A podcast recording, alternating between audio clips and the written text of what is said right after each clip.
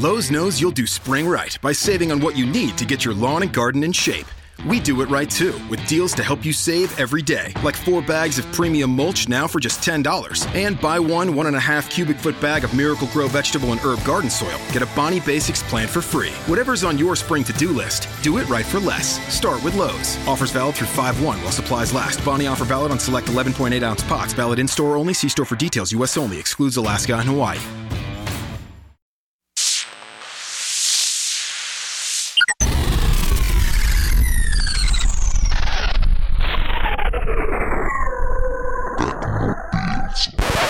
E ciao a tutti, spero che mi sentiate. Questa è la seconda puntata di Tecnopillz. Tecnopillz che cos'è? Vi racconto un attimino che cos'è.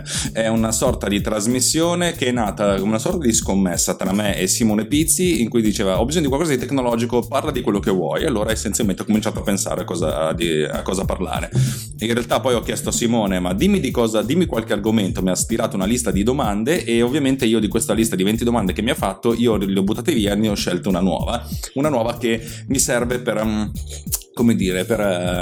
essere provocatorio ma nello stesso tempo spiegare il mio punto di vista. Non ve l'ho detto, io sono Alex Racuglia e questa è Runtime Radio. Ci trovate sul sito internet runtimeradio.it, si scrive runtimeradio.it, mentre su Twitter ci trovate con @ runtime_radio, underscore è quella barretta ma che sta sotto. Cercateci anche su Facebook Runtime Radio e su qualsiasi altro tipo di mezzo di comunicazione. Che cos'è Tecnopillz? Io parlo di cazzate, sì, cerco di essere meno volgare, appena detto cazzate, di come faccio in Morti di Bestemmie e MDB Summer Radio, che sono gli altri due podcast che io conduco. Morti di Bestemmie lo trovate su iTunes cercando Morti di Bestemmie. Non ci sono bestemmie, non c'è blasfemia, essenzialmente ce la prendiamo parlando male di qualcuno che ci sta antipatico o di qualcosa che ci sta antipatico, insomma di qualcosa che non ci funziona. Mentre MDB Summer Radio, che si scrive MDB Milano, Domodossola, Bari, Summa con l'H finale Radio, è una trasmissione musicale in cui ogni puntata io scelgo un tema e vi racconto cosa ne penso. Ma adesso parliamo di Tecnopillz. Tecnopillz è questa appunto una puntata, una trasmissione di carattere tecnologico in cui racconto un po' di cose che fanno parte della mia esperienza, l'esperienza di video producer e di sviluppatore di software, e entrambe cose che non faccio per niente bene. Allora la puntata di oggi si divide in 6 passi successivi e dato che siamo una radio cercherò anche di raccontarvi questi passi successivi e di inframmezzarli con un po' di musica bella, non la musica solita che ascoltate in radio, per cui musica tratta dalle tracce migliori, anche quelle che non ho ancora messo su MDB Summer Radio, in modo da farvi svegliare un pochettino, visto che oggi è sabato mattina e se non erro è sabato 29 ottobre. Il che significa che sono 5 anni e un mese che io sto insieme alla mia ragazza, che poi è diventata 2 mesi fa mia moglie. Ciao Miki, ti amo tanto. Allora, di cosa parliamo oggi, visto che mi sono dilungato tanto? Oggi parliamo di una cosa molto provocatoria. Il titolo di questa puntata è Elogio del video verticale. Oh mio Dio! Tutti quanti, tutti quelli che insomma un pochettino ci capiscono un po' di video, quando gli dici il video verticale, cioè quelli che girano il video tenendo il telefonino con una mano sola in verticale, dicono questa è una bestia, questo è il male assoluto, questo non funziona, questo fa schifo e state sbagliando. Ebbene sì, Enrico Pagliarini, conduttore della trasmissione che io adoro, che si chiama Radio 24, una volta insomma, ci siamo cambiati un po' fatto uno scambio di chiacchierata su Twitter, in cui fondamentalmente sia lui che il buon Giardina, che conducono appunto Giardina, il direttore responsabile di Day, che è un noto sito internet di comunicazione tecnologica, dicevano che il video verticale è sbagliato. E io mi sono detto sì, ma ci sono alcuni casi in cui la cosa può funzionare, e allora ho cercato di spiegarli e loro hanno detto sì rispettiamo la tua opinione ma hai sbagliato. E io, quando qualcuno mi dice rispetto la tua opinione ma stai sbagliando, però nel senso è come se non avesse ascoltato il mio punto di vista, mi sono un pochettino irrigidito, mettiamola così. E allora diciamo che ho pensato di registrare questo episodio come una sorta di lettera aperta di risposta. Elogio del video verticale, cioè c'è qualche motivo per cui il video verticale può avere senso? Ora andremo a spiegarlo, ma prima di tutto il primo passo è essenzialmente l'elogio del video orizzontale. Perché? Allora, partiamo dal cinema. Il cinema si è sempre sviluppato in orizzontale, ma anche perché i nostri occhi sono sviluppati in orizzontali. Non ne abbiamo uno sopra, uno sotto, ne abbiamo uno a destra, uno a sinistra. Per cui il nostro campo visivo è più sviluppato in orizzontale che in verticale. Non tantissimo, però diciamo che più di così. E anche siamo più abituati a spostare la testa a destra, a sinistra, piuttosto che in alto e in basso. Diciamo che il nostro campo di visione percepito dal cervello, non quello effettivo degli occhi, quello percepito è orizzontale. Ed è il motivo per cui al cinema, man mano che la tecnologia di ripresa e di proiezione andava avanti, si è cercato di avere dei formati sempre più larghi.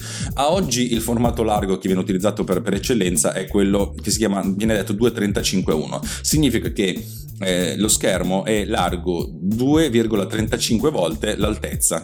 Se lo schermo è alto 1 metro, lo schermo è largo 2,35 metri e le proporzioni rimangono tali. Questo stiamo parlando al cinema, quando al cinema parliamo della fase più larga. Ci sono stati esperimenti per averlo ancora più largo con tecniche di proiezione in cui 3 pellicole venivano proiettate contemporaneamente, però diciamo che possiamo anche lasciar perdere tutto questo. Oggi il formato di proiezione più utilizzato al cinema è quello. In televisione è un pochettino diverso. Se voi scendete e andate nel vostro salotto e vedete essenzialmente la dimensione del vostro televisore, vedete che è in 16 noni, tutti parlano di 16 noni, significa che lo schermo è largo 16 noni volte l'altezza. Se l'altezza del vostro televisore è 90 cm, la larghezza è 160 cm e queste proporzioni rimangono. Il rapporto, se rimandiamo al cinema, che appunto il cinema era 2,35:1, in questo caso è 1,77:1. Questo perché appunto se dividiamo 16 diviso 9 diventa 1,77. 1 metro di altezza significa 1,77 metri di larghezza e le proporzioni rimangono. Di conseguenza fondamentalmente la maggior parte delle trasmissioni televisive, produzioni che vengono effettuate oggi sono in questo formato, che è un formato wide ma non ultra wide. L'ultra wide viene appunto riservato per quello più largo del cinema, appunto in ultra wide. Una volta si aveva una televisione 4 terzi, cioè significava che il rapporto di immagine era per un'altezza per l'altezza, il rapporto tra larghezza e altezza era dei 4 terzi, significava un rapporto di 1,33, cioè una televisione alta 1 metro era larga 1,33 metri. In realtà era impossibile fare una televisione alta 1 metro, per cui capite questo tipo di rapporto.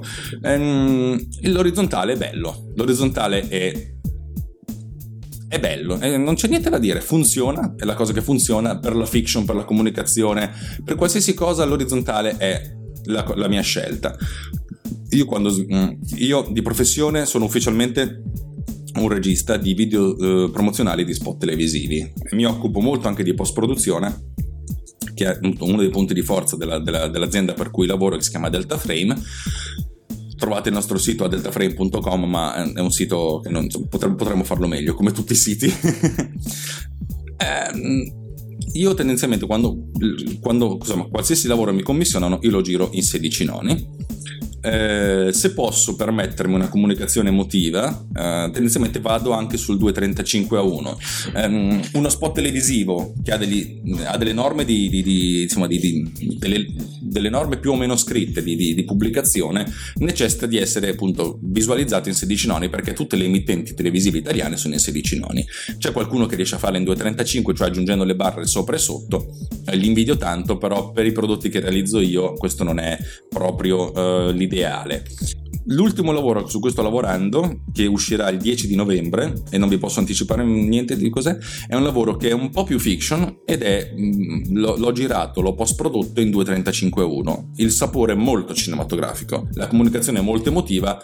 Il cliente mi ha detto che bello, è un video di impatto, sono molto contento, non vedo l'ora di farvelo vedere, perché ci sono un paio di inquadrature che secondo me sono stratosfericamente belle. Per cui io adoro il video orizzontale. Per me la comunicazione è sempre e soltanto orizzontale. Volevo solo darvi un pochettino di riferimenti storici, pensando al film di Wes Anderson che si chiama Grand Budapest Hotel. Non so se l'avete visto. Il film si svolge in 3 ere differenti, al giorno d'oggi, nel 1968 e nel 1932, e a seconda del periodo storico in cui si svolge il film viene utilizzato anche un formato differente.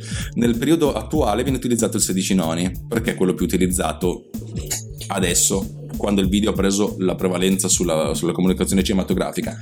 Nel 68 viene utilizzato il 2.35, cioè il cinemascope, e nel 32 viene utilizzato il 4 terzi, perché appunto le pellicole dei primi anni del cinema non potevano essere più di tanto allargate, per cui già il film utilizza diversi rapporti di immagine proprio per darvi la sensazione del tempo in cui si svolge il film, anche del tipo di comunicazione e del tipo di colore. C'è una fotografia diversa, ci sono inquadrature diverse, c'è illuminazione diversa, c'è anche quasi una recitazione differente, e questo racconta un pochettino l'evolversi della comunicazione e del rapporto di immagine, per cui io amo il video orizzontale, punto. Ma adesso passiamo al primo brano, visto che dobbiamo ravvivare un pochettino e questa è una radio. Vi lascio con In Flames e Reroute to Remain. Ebbene, dopo i nostri carissimi In Flames, il mio gruppo preferito heavy metal, passiamo al secondo step. Abbiamo detto che bello, ci piace il video orizzontale, ma partiamo dal basso stavolta, nel senso partiamo dal consumatore e non dal creatore. Allora, facciamo un esempio: voi andate da un concessionario, uno di quelli che vi piace, e vorreste comprare un'auto, e il venditore vuole proporvi un Porsche Cayenne, perché secondo lui il Porsche Cayenne è una figata. Anche voi pensate, sì, può essere una figata, però gli dice: oh ragazzi, ciccio, io c'ho il box 4 metri per 2,5, non mi ci sta il Porsche Cayenne. Cazzo te ne frega, il Porsche Cayenne è meglio della Fiat tipo, o Fiat Punto, o Fiat 500, oppure una di quelle cose bidimensionali. Al posto che a me il Porsche Cayenne non piace, però per dire, sì, lo so che il Porsche Cayenne è bello, ciccio, ma il mio box è piccolo, non ci sta. Allora, partiamo dal basso. Cosa succede se invece dobbiamo partire dal mezzo di fruizione e non tanto dal mezzo di comunicazione? Io ho dovuto realizzare un video verticale un paio di anni fa. Perché? Perché essenzialmente stavo curando la campagna pubblicitaria di un prodotto e uno dei canali pubblicitari di questo prodotto non era soltanto la televisione, che appunto era in 16:9 eccetera eccetera, non era soltanto il web, che appunto è in 16:9 perché YouTube è in 16:9, ma erano anche gli schermi verticali messi nelle edicole. Eh sì, presente nelle edicole, nelle stazioni, in tutti quei posti dove ci sono degli schermi verticali. E io ho detto: oh, c'è il video, noi abbiamo il monitor verticale, e io ho detto: sì, ma infatti ho ripresa in orizzontale. Cazzi tuoi, adesso inventati qualcosa. Effettivamente ci siamo inventati qualcosa, abbiamo sfruttato lo spazio in maniera diversa, abbiamo ricalibrato le inquadrature e poi abbiamo aggiunto delle scritte sopra e sotto in modo da comunicare contemporaneamente sia lo spot televisivo che abbiamo realizzato, sia le informazioni su dove comprare questo prodotto e quanto costava. Questo è stato il mio primo esperimento di video verticale, tra l'altro un video verticale che non aveva sonoro, cioè non poteva averlo perché tutti questi schermi non hanno il sonoro, essenzialmente mostrano video ma non ce l'hanno.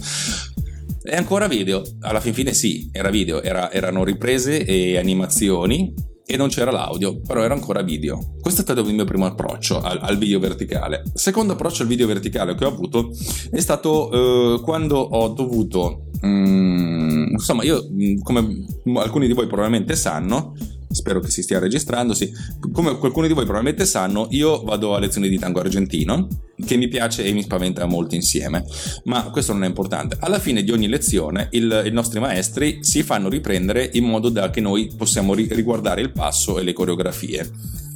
Io li riprendo col cellulare proprio per poterli avere praticamente in mano. Non è che mi porto di una macchina fotografica in cui devo mettere a fuoco eccetera eccetera, ho il cellulare in mano, lo riprendo, anche perché la funzione è prettamente didattica, io devo imparare i passi. E lo riprendo in verticale perché? Perché in orizzontale non ci stanno, perché la sala da ballo non è così larga e quando i maestri si avvicinano a me che sto riprendendo e a tutti gli altri che stanno riprendendo, sono talmente vicini che se li riprendessi in orizzontale non potrei prendere la figura intera, cioè prenderei o solo le facce o solo le gambe, e non va bene perché io voglio vedere la figura intera per capire tutta la postura. Questa cosa non mi serve per comunicare emozione, mi serve per comunicare informazione. Io devo avere la massima area disponibile per poter capire dove cavolo stanno mettendo i piedi. Io ho utilizzato il video verticale, devo dire che la cosa mi funziona, perché poi quando mi devo andare a riguardare le cose le riguardo sul cellulare. Io mano il cellulare, faccio play e il video mi è in verticale. E questa è la cosa fondamentale. Io sto facendo un video per me, per adesso, però a volte ce li distribuiamo, io lo passo ai miei compagni di tango, oppure quando io non sono a lezione me li passano loro, e ce li guardiamo sul cellulare. Cioè il nostro mezzo di comunicazione non è più la televisione, il nostro approccio è differente, è un oggetto che teniamo in mano. E mi sono detto, questa cosa può funzionare? Sì, funziona, e la cosa interessante è che non funzionerebbe se lo girassi in orizzontale, mi funziona in verticale, perché così se io lo girassi in orizzontale e poi tenessi il telefono in mano vedrei uno schermo piccolino e tra l'altro vedrei le gambe tagliate, per cui non mi interessa. Invece così io utilizzo tutta l'area di visione del telefono per avere tutte le informazioni possibili. Questo è un approccio differente, questo sta a indicare che il video orizzontale è più bello di quello verticale, sì, però sono due cose differenti, come potete capire. Bene, adesso vi faccio ascoltare il secondo brano, perché questo era il secondo passo. Il secondo brano, beh, è uno dei miei brani preferiti, ascoltatelo. Lei è la magnifica Lady Gaga. Un grande applauso a Lady Gaga, faccio un applauso da solo perché insomma lei è una grandissima e insomma diciamo che io sono qui a raccontarvi cavolate. Allora, in questo momento, nel frattempo, nell'intanto in cui c'era partita la canzone, ho invertito il quarto passo e il terzo passo. Allora, il quarto passo è: io sono un cliente, io devo andare a comunicare qualcosa, che sia informazione, che sia pubblicità, che sia qualsiasi cosa, no? A un target. E devo utilizzare questo, devo capire il target che funziona. Se il mio target usa il telefono, e devo dire che lo usiamo quasi tutti il telefono, anzi lo smartphone, che è una sorta di computer con schermo verticale che ogni tanto fa delle telefonate, ma ormai quasi più, io devo far sì che il mio messaggio arrivi al mio target nel modo più efficiente possibile. Ok, allora noi mettiamo che se noi facciamo un video abbiamo lo spot televisivo di un'automobile, della Porsche Cayenne, mettiamo caso, che ovviamente viene girato neanche in 16:9 ma in 2:35, perché deve dare il massimo dell'emotività, il che appunto quando lo guardate in casa prima che inizi la partita di soccer, di football, cioè sta per iniziare il calcio inizio, ma una parola dal nostro super sponsor, arriva la pubblicità dello sport, il Porsche Cayenne, in questi paesaggi stratosferici, un'auto pulitissima nonostante vada nella merda, cioè riesce pulita, meraviglioso. Allora sì, lì sei al buio, stai con le patatine in mano, la birra, sta per iniziare il calcio inizio, papam, Porsche Cayenne, di sì, cazzo, voglio anche il Porsche Cayenne, anche se c'ho il box piccolo e non ci sta. E quella è una cosa, però metti caso che a un certo punto tu devi comunicare questa cosa al tuo pubblico. Tu hai la maggior parte della gente che ha il telefono in verticale, apre la pagina del giornale, ma prima una parola dal nostro sponsor, effettivamente è gratis, una po' di pubblicità e poi dopo inizia a fruire. E vedi questo video in 2:35 su uno schermo verticale, significa che il tuo video è alto 100 pixel su 1920.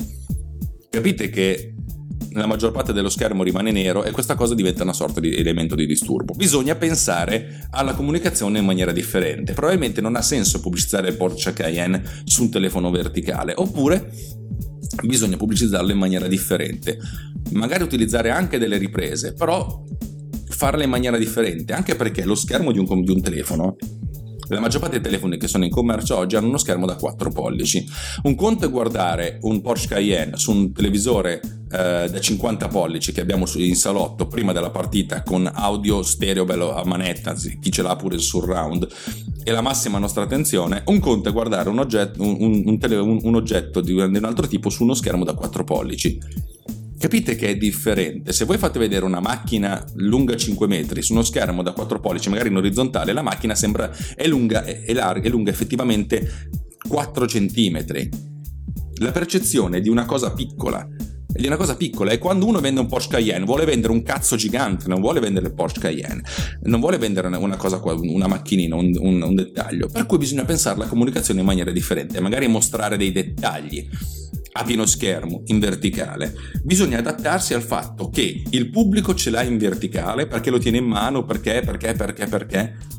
Per cui non possiamo pensare di fare comunicazione orizzontale, anzi super orizzontale, super wide, se il nostro pubblico ce l'ha in mano e ce l'ha in condizioni differenti. Un conto è guardarlo al buio in televisione alle 8 di sera quando sta per iniziare la partita, un conto è guardarlo sul tram oppure intanto che si chatta su cosa, si suona il telefono, guardi qualcosa. Cioè l'approccio è differente perché il mezzo è differente. Un conto è la fiction, se noi dobbiamo fare il Trono di Spade, lo guardiamo in televisione perché lì c'è la massima di coinvolgimento. Sul telefonino non guardiamo il Trono di Spade, non ce lo guardiamo, al massimo ci guardiamo una ricetta di cucina Io vedo gente che appunto si guarda le ricette di cucina intanto che fa step in palestra, ma non ti guardi la fiction, non te la guardi perché non ti comunica, non ti dice niente. Cioè vedere Tyrion Lannister su uno schermo da 4 pollici te lo fa diventare ancora più nano. Cavoli, cioè questo è l'approccio, non c'è comunicazione emotiva se la percezione del pubblico non è predisposta adesso. Ed è il motivo per cui la comunicazione che si fa sul computer, cioè le pubblicità che vengono prima di YouTube o prima di aprire il giornale, non funzionano, perché sono pubblicità pensate per la televisione, per un pubblico più passivo, e poi ficcate dentro lì perché non costa niente, abbiamo già il girato, abbiamo già il video, compriamo solo degli spazi pubblicitari. Ma questa cosa non funziona perché non ti sta dando le cose che servono, perché il pubblico in quel momento ha un approccio attivo. Se voi siete al computer siete posizionati in avanti con le mani sulla tastiera o sul mouse, pronti a cliccare per skippare, perché volete andare dove volete andare, che sia Facebook, che sia il sito delle scommesse, che sia Xhamster o YouPorn. Capite che l'approccio è attivo e la pubblicità non funziona, ci vuole un altro tipo di comunicazione. La comunicazione deve basarsi e sul mezzo di comunicazione su cui stiamo facendo comunicazione, sull'approccio che ha l'utente al mezzo di comunicazione e sul formato della comunicazione stessa, no? E non abbiamo soltanto la fiction, come dicevo, non c'è soltanto il Trono di Spade, c'è anche l'animazione, la grafica in movimento, la didattica. Tutti pensano che quando uno pensa io faccio il regista, allora tu fai fiction, tu hai gli attori, li trucchi, li riprendi, fai fare delle cose. No, la maggior parte delle cose che io faccio hanno a che vedere con la comunicazione di informazioni più che di emozioni. Poi uno cerca sempre di farlo nel modo migliore possibile, però capite che fare un'illuminazione drammatica, se c'è un oncologo che sta spiegando una nuova terapia per la cura del cancro al pancreas, non è che puoi farlo drammatico, perché la cosa diventa ancora più drammatica involontariamente. Io sto facendo un esempio reale di cose che ho fatto, dice io ho girato questo tipo di comunicazione. In quel caso la comunicazione deve essere più asettica, deve dare informazioni, deve fornire informazioni, deve avere un approccio differente e deve adattarsi alla dimensione dello schermo. Ma adesso una piccola parola dal nostro sponsor. A Gigi, ma che sta a cucinare sul barbeculo? Sul barbeculo sto a cucinare la sarciccia. Oh, sarciccia! Ma che sarciccia è? La sarciccia de maiale? No, la sarciccia de manzo. Sarciccia de manzo, la sarciccia del porco bue. Bene, dopo la parola al nostro sponsor passiamo al quarto passo. Dobbiamo adattarci, come abbiamo detto, allo strumento di fruizione. Cosa significa? La televisione, storicamente, in Italia, in Europa, viaggiava a 25 fotogrammi al secondo interlacciati. Le cose sono cambiate. Tutte le televisioni che vengono vendute oggi hanno un pannello LCD, tranne alcune, e questo pannello viene aggiornato 60 volte al secondo. E voi non ci crederete mai, ma ficcare dentro una roba da 50 fotogrammi al secondo in uno schermo che va a 60 fotogrammi al secondo genera un video che fa schifo, che va a scatti. Ed è il motivo per cui la maggior parte delle pubblicità sul computer si vede male. Dobbiamo pensare al video che deve essere fruito nel modo migliore possibile dalla persona che lo sta fruendo. E questo significa che noi dobbiamo avere bene in testa lo strumento su cui viene visualizzato. L'iPhone, l'iPad, tutti gli smartphone e tutti i tablet lavorano a 60 fotogrammi al secondo, tranne alcuni tablet di Apple che possono viaggiare anche più velocemente, ma per altri motivi. Ma diciamo che questa cosa non ci interessa perché è una nicchia di mercato troppo piccola. Se tu dici la maggior parte delle persone che vedrà questo video, il 90% lo guarda su un telefono cellulare, io devo far sì che su quel cazzo di telefono cellulare il video si veda bene. Non me ne frega un cacchio che si veda bene al gran galà della pubblicità in cui il Porsche Cayenne viene premiato. A me mi frega che quel cazzo di Porsche Cayenne e che tutte le informazioni che arrivino su quel cellulare si vedano bene, si vedano nel modo migliore possibile. E io devo sapere che quello è lo strumento di visione. Non solo, ma io quando monto il video devo montarlo controllando continuamente sul telefono come sta funzionando. Tutti quelli che fanno interfacce per videogiochi, per applicazioni cellulari e tablet, cosa fanno? Buildano, fanno la test prima sul computer, ma poi lo testano sul telefono. Lo testano qui perché è solo l'unico modo per vedere effettivamente come funziona l'interfaccia e tutta la comunicazione che tu fai, la comunicazione interattiva che hai col tuo cliente. Non puoi fare qualcosa e poi delegarlo a una sorta di secondo step. È ovvio che se tu giri il video della Porsche Cayenne e spendi 200.000 euro per andarlo a girare, che ne so, sopra il Grand Canyon, effettivamente ha senso che abbia un certo tipo di comunicazione, ma devi spendere quei 5.000 euro in più per pensare ad alcune cose che giri appositamente per il telefono cellulare. In questo modo avrai la fruizione migliore possibile. Dobbiamo adattarci alla frequenza di fotogrammi al secondo, ma anche alla dimensione. È importante. Un iPhone è un 16 noni in verticale, cioè 9 sedicesimi. Un iPad è un 4 terzi o in verticale o in orizzontale.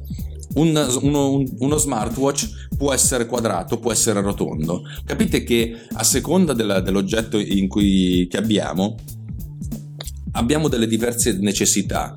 Non solo, le scritte che appaiono a video su un televisore da 50 pollici possono essere alte anche un ventesimo dello schermo e le leggete benissimo da casa, ma questo ventesimo di schermo, se lo ficcate dentro un cellulare, non funziona. Dovete pensare anche alla comunicazione grafica che rispecchi i limiti dell'oggetto.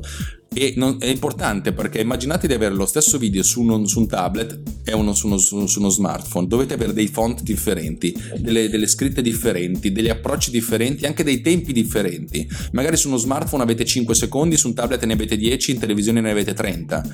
E se questa cosa arriva come una sorta di splash sullo smartwatch, uno smartwatch cos'è? Cioè 2 pollici neanche, sono 3 centimetri di diagonale. Cavoli, dovete pensare a qualcosa che funzioni. Non potete mettere l'automobile che vi fa diventare il cazzo gigante su uno smartwatch, perché non ci sta.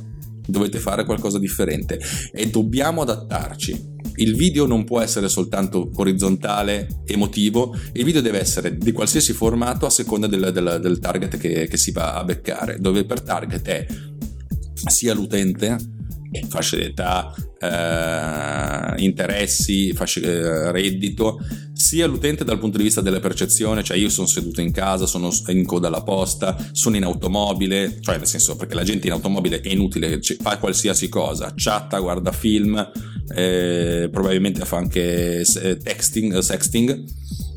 Sì, che appunto l'approccio è su quale device lo guardiamo.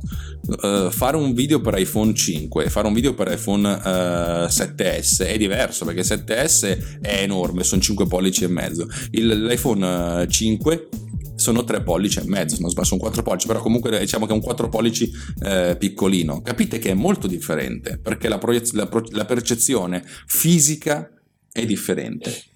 Ma parleremo di questo nel prossimo passo. Adesso passiamo alla nostra nuova canzone, che è Devil Driver con This Fighting Words. E su questo meraviglioso arpeggio finale di Devil Driver con This Fighting Words, una delle mie canzoni più belle, che quando devo fare ginnastica veloce metto su, arriviamo al quinto passo. Abbiamo parlato io ho spiegato la mia tesi, nel senso, poi potreste anche non essere d'accordo, anzi sicuramente non siete d'accordo, ma la cosa non mi interessa. Fatevi una trasmissione radio, oppure ancora più semplicemente scrivetemi e parliamone quasi in diretta. Allora, adesso parlo di un'esperienza personale.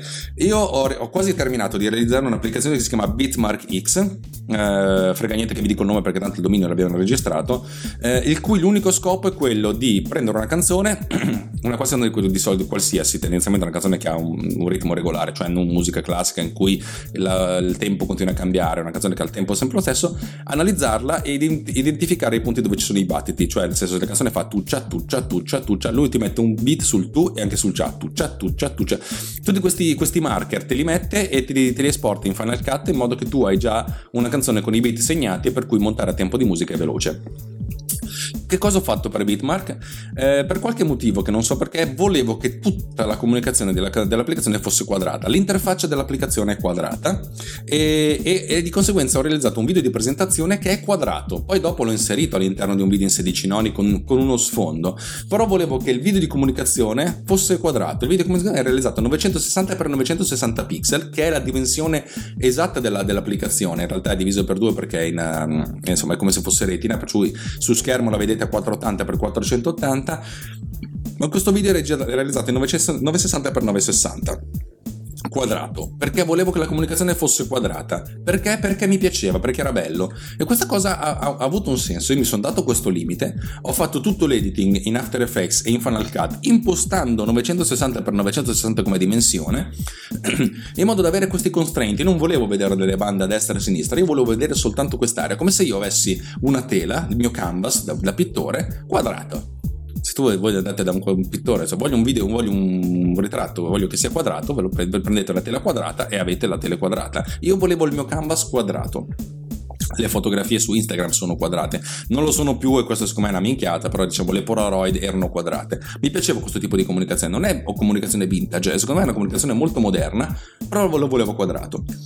La cosa interessante è che ho fatto un'altra cosa. L'applicazione è molto semplice, ha un'interfaccia relativamente semplice, ci sono alcuni controlli.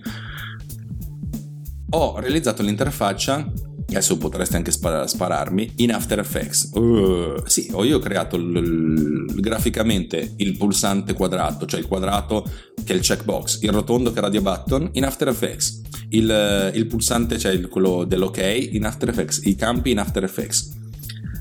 E così potevo modificare velocemente la cosa per due motivi: uno, sono molto più veloce a lavorare in After Effects che in Photoshop, e due, After Effects lavora in vettoriale e non in raster, per cui potevo benissimo spostare le cose senza effettuare effettivamente grossi problemi di cambio.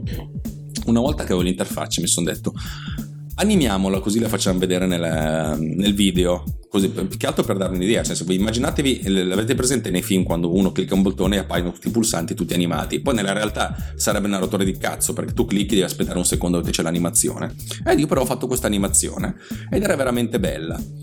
Ho ridotto l'animazione a mezzo secondo, che dato che va a 60 fotogrammi al secondo sono circa 30 fotogrammi, e ho inserito queste animazioni nell'applicazione. Poi quando cliccate da qualche parte l'interfaccia si scompone e si ricompone animata.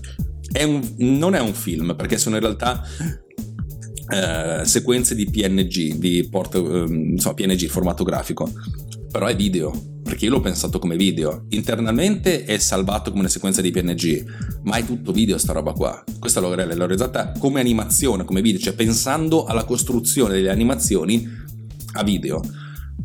In pratica si passa da un'interfaccia, si clicca su un pulsante, c'è un intervallo di mezzo secondo in cui l'interfaccia si scompone e si ricompone per arrivare nell'altra pagina, e poi avere appunto il senso. Una volta che si ricompone appaiono tutti i pallini dove devono apparire, cioè nel senso gli slider sono giusti, i checkbox sono giusti.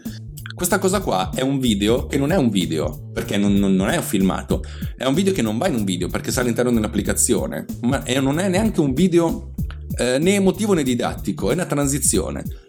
Credetemi, questa cosa qua è la cosa più figa del mondo. Io utilizzo questa applicazione spesso, almeno una volta al giorno, e questa micro animazione da mezzo secondo mi piace, funziona, ti fa passare da un contesto all'altro in maniera molto moderna, molto ottimale, è figa sta roba qua. È video, ma non è video, è un video quadrato. È un video che si adatta a questa cosa qua. Questa cosa può funzionare anche su un tablet, su uno smartphone. Interfacce animate. Immaginate l'idea di fare una cosa del genere. Ovvio che su smartphone e tablet bisogna adattarsi. Anche se Apple fa dei dispositivi che sono fondamentalmente fissi, cioè nel senso ci sono 3 dimensioni di iPad e 3 dimensioni di iPhone. Però tendenzialmente uno non riesce, non ha più senso adesso sviluppare 6 interfacce differenti, anche perché poi si possono anche orientare in modo diverso, per cui uno teoricamente potrebbe fare 12 interfacce differenti, però possiamo far sì che le animazioni siano a livello del singolo componente, cioè appare un radio button, invece di aprire un radio button appare l'animazione che disegna questo radio button. Questa cosa replicata per tutti i radio button, tutti gli elementi dell'interfaccia, può creare una cosa assolutamente moderna, è nuova. E qui il confine tra animazione, video, interfaccia utente, user experience è tutto blendato, non c'è una cosa molto monolitica, è tutto un po' fluido. Vi faccio un'altra analogia con i videogiochi degli anni 90. I primi videogiochi che avevano delle animazioni in game avevano l'ardire di far sì che ci fossero delle animazioni che fossero in computer grafica, che però terminavano con un'inquadratura che poi sfumava quasi immediatamente invece con l'interfaccia di gioco. Io immagino l'introduzione del videogioco Final Fantasy VII, non so se ve lo ricordate, me lo ricordo, che c'era questa bella animazione iniziale che se la riguardate oggi fa ridere, tanto fosse semplice, però allora era una cosa bestiale, cioè vedere questo tipo di animazione in casa su una PlayStation 1.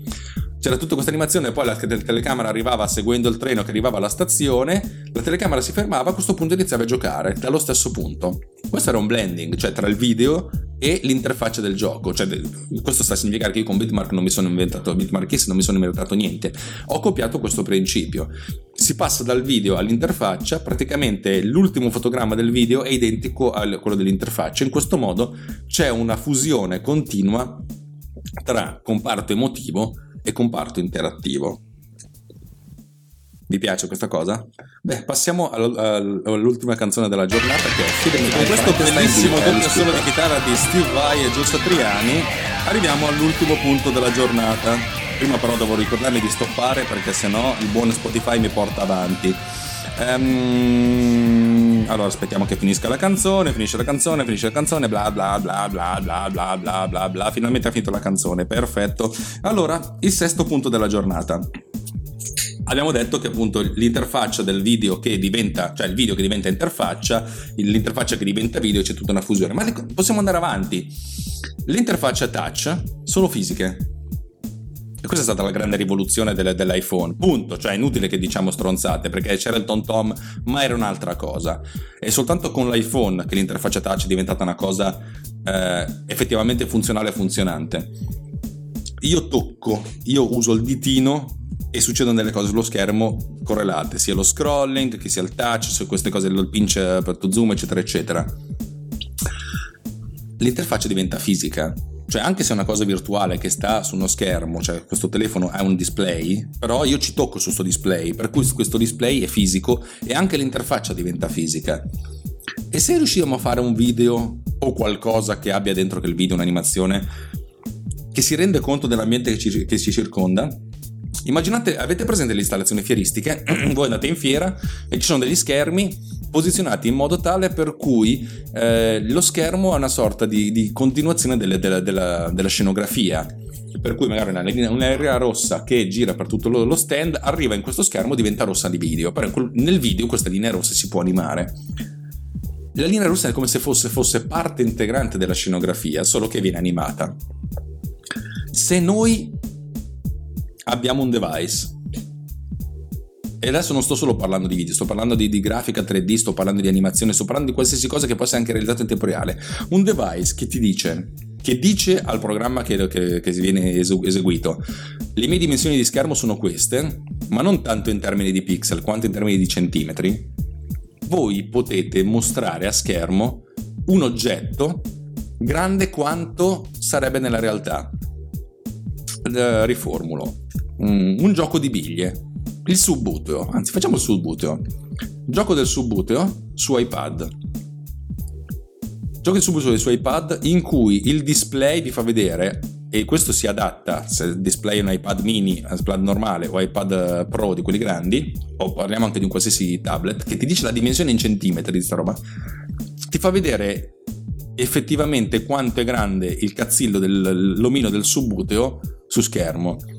Capite che questa cosa diventa più reale? Cioè l'interfaccia, il video, l'animazione, quello che voi volete, si rende conto di che cos'è, della dimensione di schermo, e voi lo potete toccare avendo, ovviamente non potete avere la stessa sensibilità fisica di quando giocate a Subbuteo, potete avere la stessa sensibilità visiva.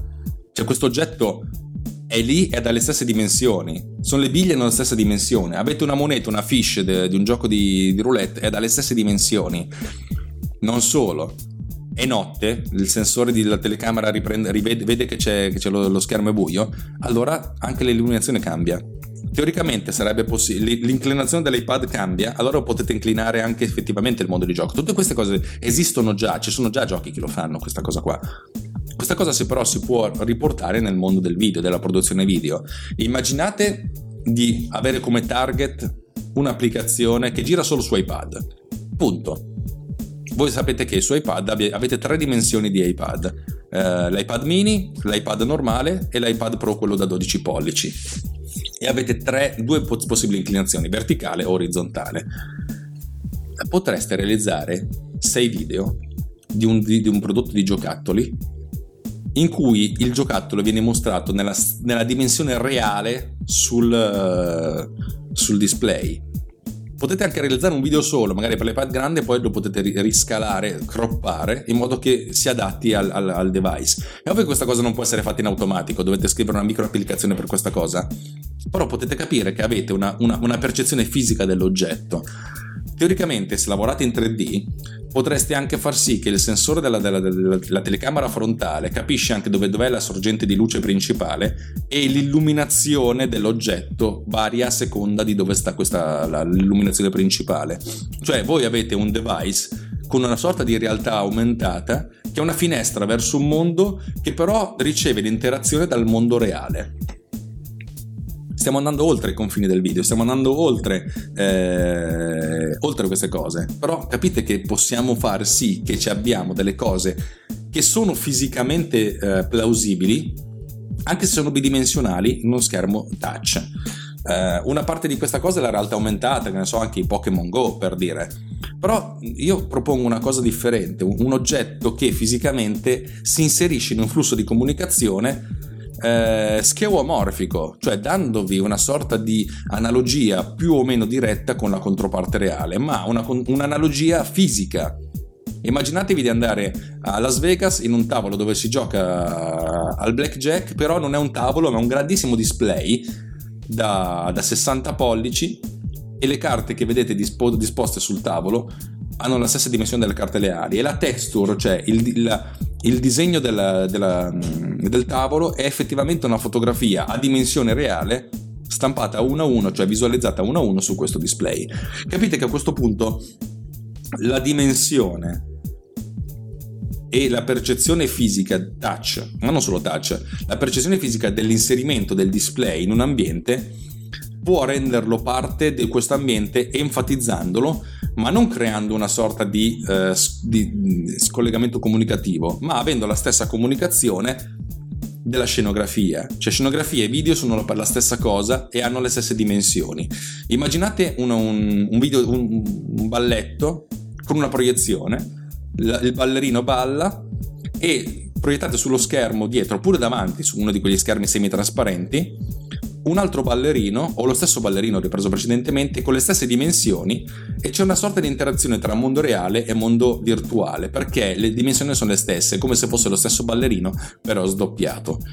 Anche questo è video, ed è video inserito all'interno di un contesto di comunicazione differente. Questa cosa non potrebbe funzionare su un video sul televisore di casa, sul computer, sull'iPad, sull'iPhone. Non funziona sta cosa qua, funziona soltanto in quella situazione, no?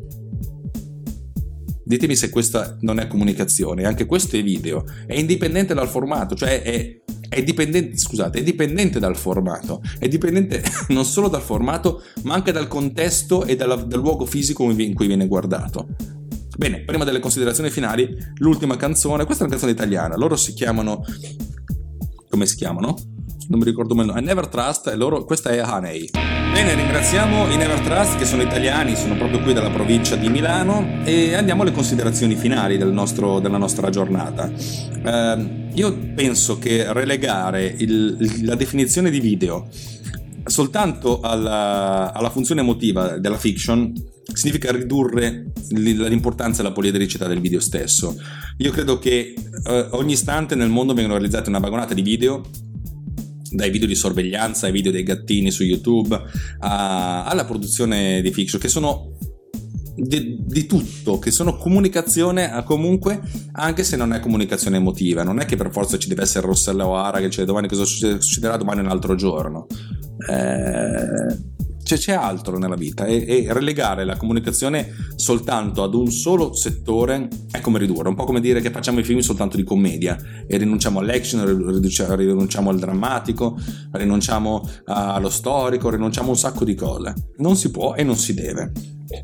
Video significa molte più cose di quante noi ne immaginiamo, dal mio punto di vista, e come ho detto il video può anche non essere video, c'è sempre l'animazione, Immaginate anche soltanto tutte le animazioni che il vostro telefono o il vostro tablet fa quando succede qualcosa, quando spostate un elemento da una lista da una parte all'altra, quando fate clic su uno switch e questo switch si sposta, non siete voi che lo spostate, si sposta da solo, oppure quando fate swipe verso il basso e c'è un'iconcina che vi fa dire, vi dice sto ricaricando roba nuova e vi fa girare. Tutto questo è video, animazione, può essere qualsiasi cosa, è comunque qualcosa costruito per essere mosso nel tempo, per essere animato. Dal mio punto di vista comunque è quasi video anche questo. Vabbè, insomma, io ho portato avanti la mia tesi. La mia tesi è che sì, il video orizzontale è bello, il video in 16 noni è bello, il video in 2.35 è fichissimo, ma ci sono altri contesti in cui il video può essere utilizzato in maniera comunicativa differente. Signore e signori, vi lascio, questa è Tecnopillz, vi do appuntamento alla prossima puntata, ma vi do appuntamento anche agli altri due podcast che io conduco insieme ai miei cari amici, cioè Morti di Bestemmie insieme a Simone Pizzi e Marco Gualdi, e MDB Summer Radio, condotto solo da me, in cui parlo di musica, vi faccio sentire cose che mi piacciono e vi spiego perché mi piacciono tanto. Questa è Runtime Radio e questo è il mio ciao.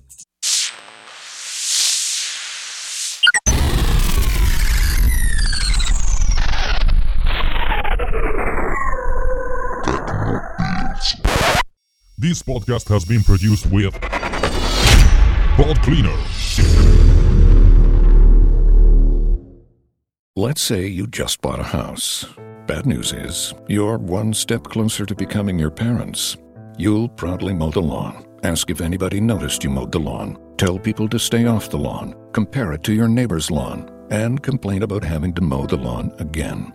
Good news is, it's easy to bundle home and auto through Progressive and save on your car insurance, which, of course, will go right into the lawn. Progressive Casualty Insurance Company, affiliates, and other insurers. Discount not available in all states or situations. Hi, Fashion Hotline. Hi, we're hosting a spring picnic and the weather looks great, but we don't. We need stylish new jeans now. Get to Old Navy. Old Navy? Yep, right now. Jeans, shorts, and tees are up to 50% off. Up to 50% off? Our fashion forecast is looking up. Sure is. Refresh your denim with new distressed styles and lighter washes. There's 106 washes to choose from. Jeans start at just $15 for adults, $10 for kids. But the picnic's this weekend. We need them now. Just buy online and pick up in store for free today. Free pick up in time for our picnic? Get up to 50% off jeans, shorts, and tees now at Old Navy and oldnavy.com. Valid 4/27 to 5/5. Select styles only.